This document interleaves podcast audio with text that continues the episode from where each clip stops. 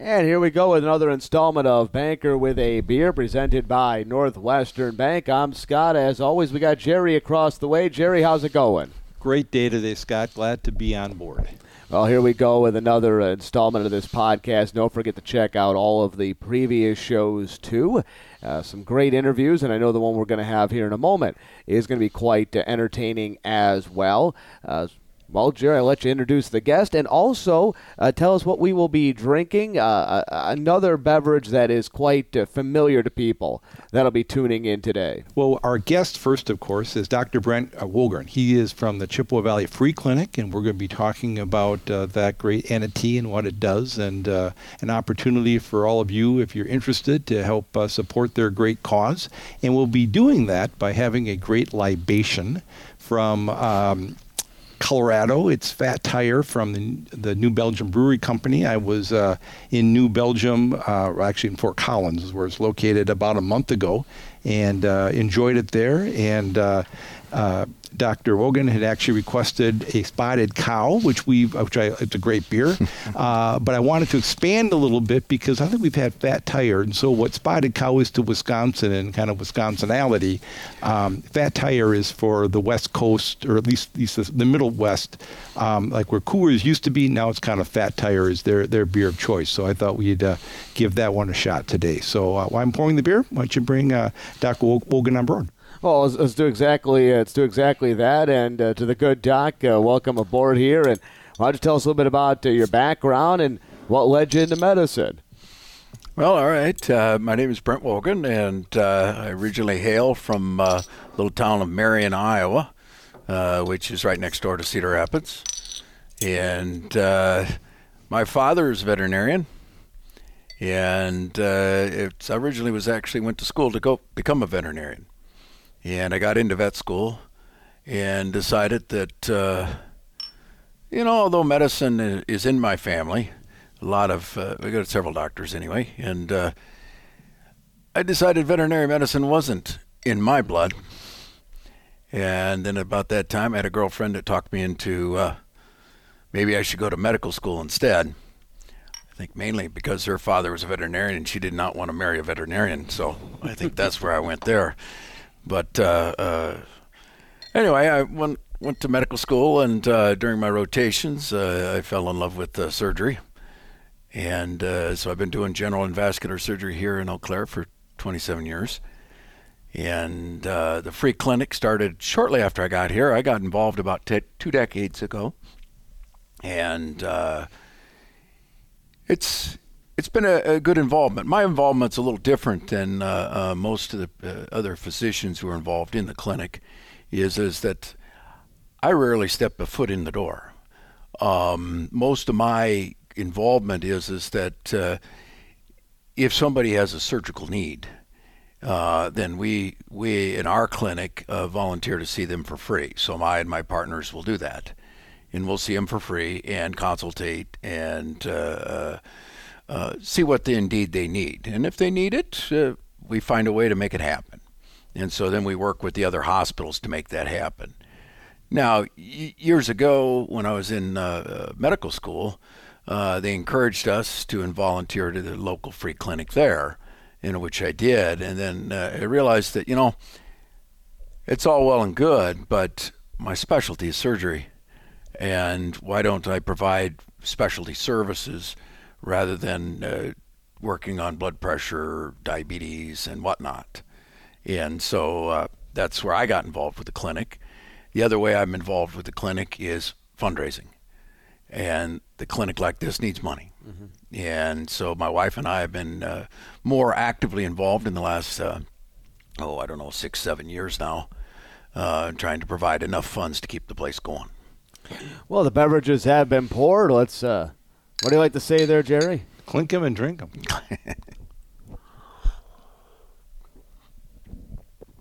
well, that'll lubricate the uh, mm. the conversation well. Very good beer. They do a nice job with that. So, um, well, I think before we do do anything else, and uh, no, Jerry will have a, a lot of questions there, but let's let's let's push the elephant out of the room here for those who may not know exactly what it is what is the Chippewa Valley Free Clinic? As you said, you guys have been around for uh, you know some 20 years. Mm-hmm. I know we've had other people on this podcast. There was a lot of notoriety about the free clinic. Probably, I'd say about three, four years ago, there there seemed to be a lot of stuff out there about it.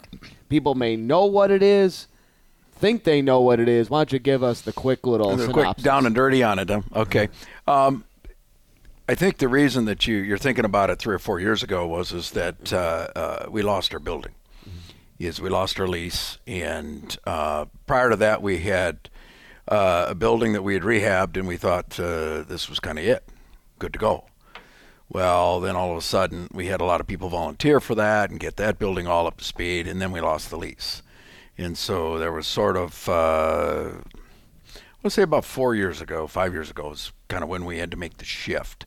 And so we had to do a lot of fundraising, and uh, um, there was, don't remember exactly what the number was that we ended up getting, but uh, we got enough to get going, and and it's it was nice. Now we're in a nice new building. Uh, it's uh, just uh, adjacent to Sacred Heart Hospital, or at least a block away, and uh, that's you know it's it's nice actually to be in a nice rehab building and instead of something that's usually a little uh, in need of things. And so, uh, um, in the last uh, couple of years with COVID, of course, that's been even more challenging. You know, the clinic uh, serves about 2,000 people a year, or at least 2,000 patients, some odd visits a year. Uh, there are somewhere between 15 and 18 new people so it's not just the same recurring individuals, it's newer individuals.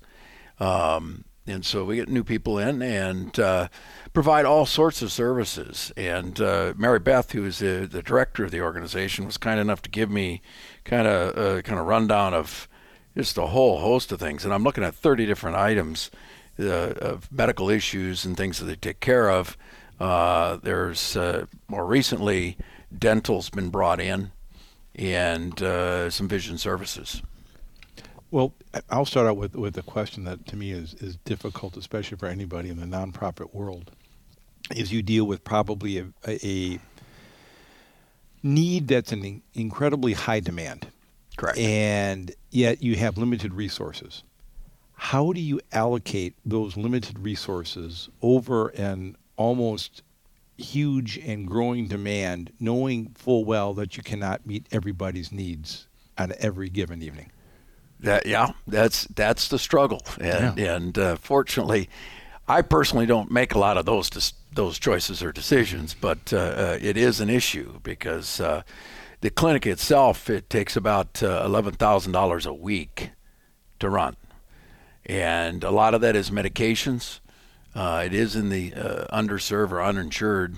And, that, that, that's given that that's or so many, so many people volunteering their time. I mean that that's those are, are costs that are. I mean this isn't running a full clinic. This is running a very stripped down oh, version oh, yeah. of oh. a clinic. So that, that those are costs that are just above and beyond yeah, all yes. the volunteer hours. Yes, that's just you know you got to pay electricity. Sure, you got to have a phone bill. Uh, it's just the way life is, and uh, yeah, we have uh, about 150 volunteers uh, that work uh, every year, and uh, I forget how many thousand hours that they they put in, but 150 volunteers, and the the the clinic itself is quite busy. Now, the the free clinic has a perspective that, frankly, almost no one else has in the valley. I mean, you, you get to have your, your finger on the pulse in terms of kind of what's going on on there in terms of, of healthcare do you, and you've been you know with the free clinic for a number of years. What are the trends just in terms of what folks are dealing with? I mean, let's let's kind of put COVID on the shelf for a second. No, sure. that, that's a whole different sure. world. No, that's but yeah. are people become are they getting less healthy, more healthy? Uh, what what are the trends and, and, and what are you seeing? I, I guess overall, uh, just the breadth of people coming in, more people coming in uh, underinsured. Uh, in other words, that they may, through their employer, have uh, uh, quote insurance, but it's uh, big deductibles, mm-hmm. and so they're trying to make up the difference, yeah, and trying to figure out how to how to manage chronic care in an in a fiscally responsible fashion in, in, without really spending anything for it. And so there, you're, if you're taking care of diabetes, for instance, you're going to want to do some blood tests, and those blood tests all have money, and nobody wants to spend any money. And the the clinic has, uh, you know, certainly there's donations from the surrounding hospitals to do some of that blood work for us, but it's not covering everything, and so people are somewhat limited in what they're what they what they're able to do with that. And so just just the this the different I guess we've got newer, uh, I should say, uh, you have your range of people, maybe people that aren't used to being or having to come to our facility. They've had insurance, they've been insured, they, they've been able to do whatever they want to do, and now they're they're feeling the crunch financially. Now, as a physician, how does that work? Because I mean, you're used to getting um, a lot of information. So you get get you know testing. you you have uh, you know you can have different procedures done. You can kind of put this all the pieces together and say, oh, geez, you must you know have this, or we need to go in this direction, or I'm going to prescribe this. How does a clinician function when you're kind of running blind? It, when when they can't get the, the battery of tests and you can't get all the you know the supporting information around it where he says well i kind of think you might have this. Mm-hmm. can you proceed with some sort of treatment? Or does or do you just say well, wait a minute I, I, just don't have enough enough to go here by to go by or just go by your gut. How does that work?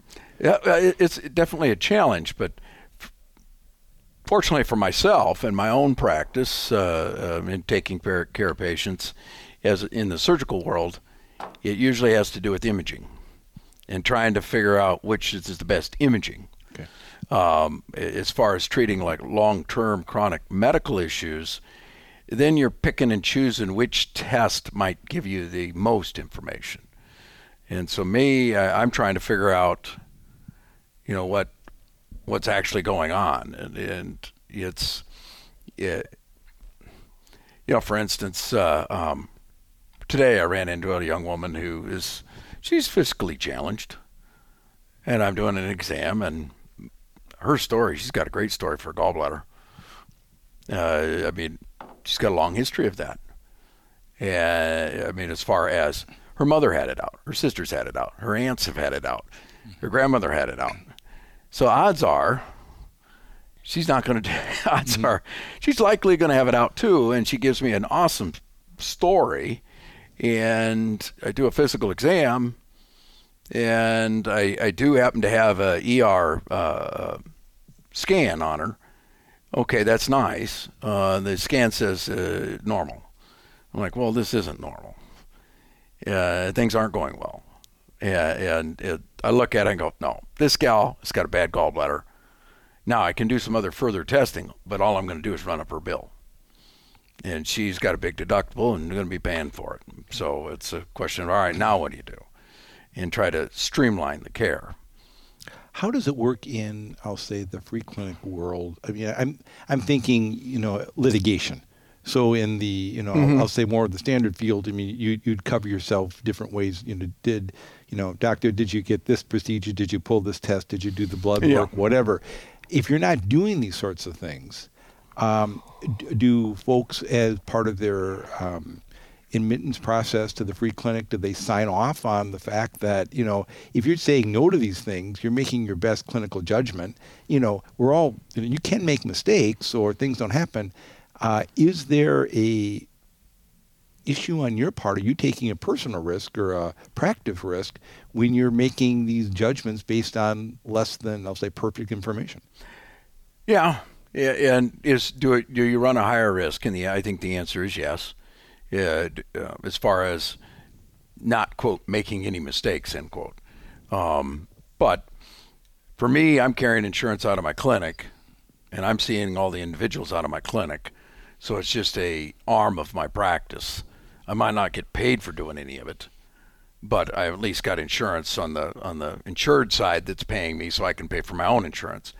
There, so it's I think it's different for the clinics or for the people who are actually volunteering in the clinic. Um, I my best assumption would be is the, the free clinic carries some malpractice. And uh, how much uh, you'd, you'd have to talk to Mary Beth, the uh, director of the institution. But most of the people that are volunteering there are all private physicians covered by Wisconsin license, covered by Wisconsin's. Um, there is a it's a element of the state that's part of the uh, uh, oh, what should I say, the legal fund. Sure. Uh, but there, you also have to cover the first dollars in your own insurance. So, but however, I physicians who have quote retired and are no longer actively working can volunteer in the clinic, and I believe the clinic does provide some sort of coverage coverage for them. Now, what extent that coverage is and how you know that I don't know. Now, on the other side, so if you have folks who are coming, you know, you're seeing them, and, and, and in your case as a specialist, you kind of see them, you know, beyond the um, well baby checks and beyond mm-hmm. the, you know, vaccinations and you know the the the routine items or, or more of the standard items. When does the free clinic decide? Well, we just can't afford to do this. I mean, if someone comes in with something very severe, and you know I know even even you're providing your services for free or Sacred Heart's going to let you use the ER or whatever. Mm-hmm. But I mean, those have also got to be really really difficult decisions. Yeah, yeah, and uh, it's my what what I've seen in the past is is that we make uh, you know people will make a phone call out to somebody and say, hey, we've got somebody with X Y Z. What do you think? What, where should we go? And so then make a phone call. Well, I know this doc. I'll call him and or her and and see how many people you can kind of go around on the back door to collect people to help. And that works. I mean, it, it works that, to a point, yeah. And and to me, that that's very edifying. That there is still in today's day there are folks who are willing yeah. to go above and beyond or be able to help somebody who clearly is in you know dire need of sure. something that they simply can't afford to have happen, and, and yet it does. Oh yeah, and I think it's I, whether it's Midwest nice or not, mm-hmm. uh, it's these people are your neighbors. If you don't know them, then your your neighbor might know them, or your friend might know them, or you know it's we're not in that big a community. You know, you go out and do something strange, and then find out how fast that gets around town. You know, it, the the town's not that big. We've you know our catchment area around here is you know hundred thousand in the Eau Claire community. Um, so these people they're part of the community, and so I think people do go out of their way from time to time to help out. And I, I, I look at it this way: is, is that some days I go to work and I do things and I get reimbursed very nicely. Other days I go to work and the tech who's working beside me is getting paid more than I am. And, you know, it balances. It's not that I'm starving. My family's doing fine. What's your best story? My in, best story. In terms of, you know, you know, the folks that you've seen and helped over the years, I mean, that it's got to be, you know, really um, wonderful. But uh, are there any one or two that just kind of step out that say, we really delivered here? Well, I tell you, uh, as far as impact on my life, uh, it was relatively early in my career. I had a 16 uh, year old girl come in who had an appendicitis. Okay, we got this. I, you know, I'm in. I've been in town for a couple of years. Take her out. Her appendix is ruptured. It's kind of a lot of contamination. Rinse her out. She does okay for a couple of days and then doesn't. So I take her back to surgery. I make a bigger hole. I rinse her out. Then a couple of days later, she's not doing real well. She's going back downhill. Then I take her back to surgery. I rinse her out. I'm making a bigger hole. I got a 16 year old girl in intensive care unit on a vent. And I'm going to lose a 16 year old. You know, people don't think about how acute appendicitis can kill somebody. And yeah, the number's low. But, But it's still a number. It's still a number, and somebody is one of those numbers. And so I clean her out again. So uh, I think the, I did four different surgeries on her. And you know, by this time I got my senior partner involved. You know, I need, you know, is there anything else I should be doing? I don't know. We're we're getting there. And after that fourth surgery, I just, yeah, I think we're finally, I think we're going to win this game. And mom kind of looks at me and says, Well, this is my only kid. I'm concerned because I'd like to have grandkids. And, you know, there's a lot of inflammation in there. And I said, Yeah, I understand. But it is none of my concern. And she looked at me and she says, It needs to be because it's very important to my husband and I. And I, I'm I kind of looking at her going, I'm, you know, ma'am, if she's dead, there's no grandkids. I'm trying to get her home. And uh, so anyway, it, it's. I was asked about that. You know, what was the most impactful story in my life uh, as far as medical? And about a decade later. And so I get an, I do an interview with the local newspaper, and they asked me about this. And I had no idea what what happened. She left, alive and well. What happened? And then I got a, uh, thank you letter with her and two kids. Oh, that's cool. That's cool. Hard to transition from that one, but um, I- I'll, I'll take it a little bit more on the mundane now. um, do you see that, like you know, the the overall health of Eau Claire improving, not improving, or staying about the same?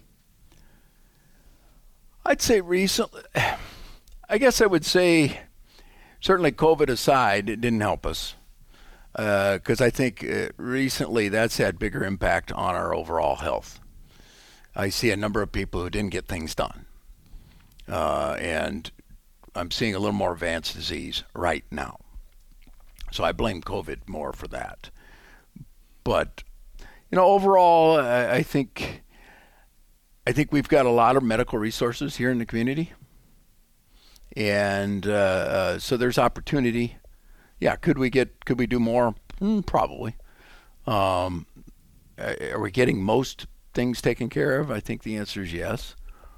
Um, but uh, uh, I right now it's trying to get this COVID thing behind us and get everybody's uh, screening stuff caught up uh, I think is uh, our biggest challenge.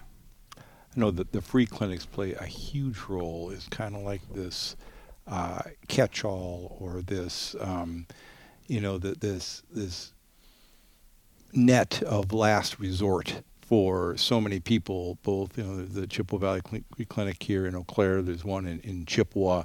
Uh, and, and, and hats off to you and all those who who support these. Um, as a side note, um, but also very important, is that the bank is a big supporter of, of these as well, and uh, specifically this program. And so we there's a fundraiser going on now to support the ongoing needs of the free clinic, and uh, these are supported through a series of um, gift baskets that are made available. And uh, the first one actually is going to be um, sponsored by Northwestern Bank. So care to give a little background about Oh, these? and perfect, people are perfect. interested. Yeah, I'm just looking here. I think I left that sheet of paper on the uh, in my tray. Oh, here it is. Here it is. Yeah, it's uh, the November uh, uh, basket. Basically, it's a box. It comes with a bunch of uh, different things in it. Usually, some wine, uh, some different foods, sometimes uh, liquors or some other. there was beer last year in the Yeah. Northwestern Bank box. I'll have to talk to the people at Coffee Grounds or Mary Beth about this because that, that was an, an angle this year, but this year for our box there won't be beer. But that being said, it's still going to be a very worthy Oh yes, yeah, yeah. And this this came out of uh, uh, a need from COVID. um, because we we had started a uh, um, raised spirits. Uh, it was basically a, a wine and cheese get together fundraiser that we were having. We had three of them, raised a lot of funds, especially for the new building, and then COVID hit, and that event was needed we needed to come up with funds to replace that event. And so we came up with the idea of boxes, monthly boxes. Uh, and each box has a theme to it. And um, I had a list of the themes, but uh, this next one is uh, November's feature is uh, Give Thanks for Breakfast.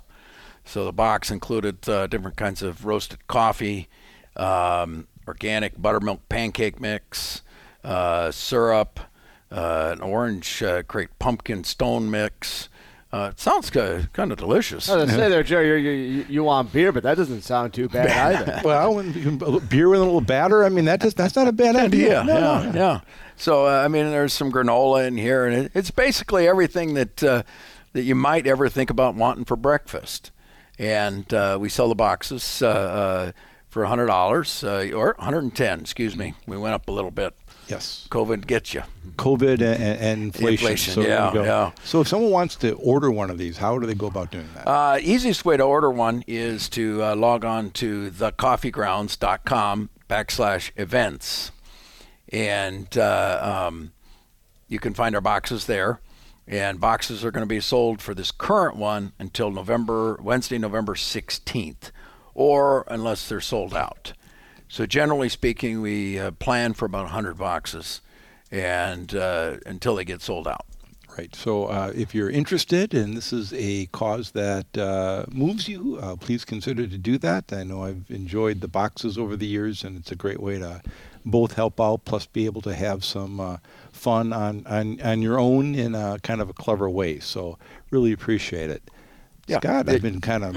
Well, I'll, I'll, I'll wind it down with this here. It's a, it's a it's a question I usually ask uh, athletes, but I think it uh, works out well for doctors as well. Obviously, you're you're involved in the surgical game. If you weren't doing surgery, what other form of medicine? You know, you talked about uh, you know going down the the vet route there, but mm-hmm. you know, what other form of human medicine would you have uh, maybe gone down? Actually, my next choice was uh, OB-GYN. Yeah, it's still a surgical subspecialty. Sorry. Although probably I, have I've always been accused of uh, uh, liking to play with the power tools that ortho has too. So you know, every so often I get to use some power, and uh, that's always nice.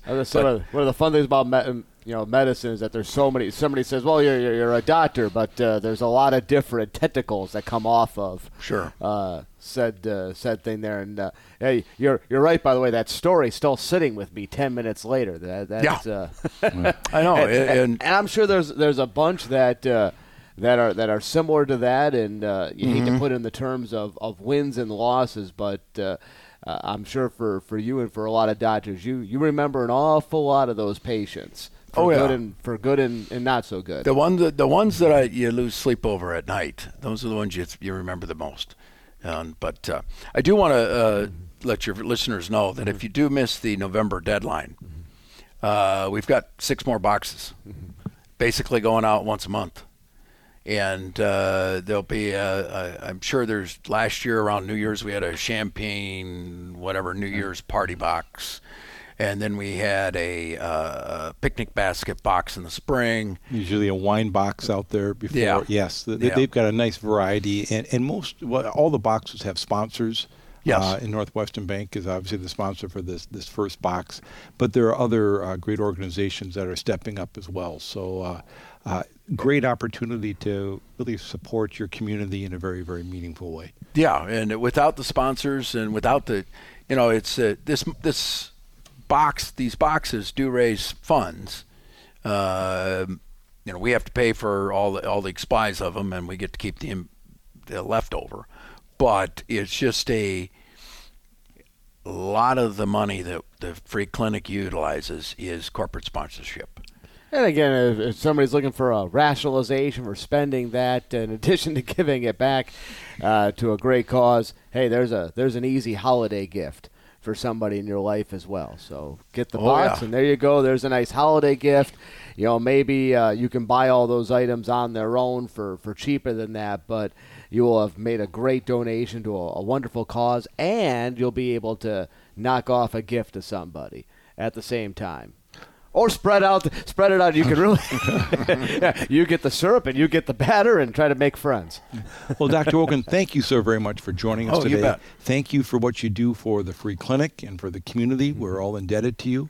Um, and it's a great uh, service that you provide and all the volunteers who help out there. So thank you very much. Yeah, it's the, the people that are in the trenches working in the free clinic every every time is they're my hats off to them. Awesome. They they really work hard. So thank you for listening to Dr. Wogahn and Scott and I chat over a beer today. If you like what you've heard, please give Bank with a Beer a five star rating and review on Apple Podcasts. Tell your friends about us and follow us on Apple Podcasts, Spotify, the Northwestern Bank website, and wherever you listen to your podcast from. Bank with a Beer is sponsored by Northwestern Bank, building communities where people matter.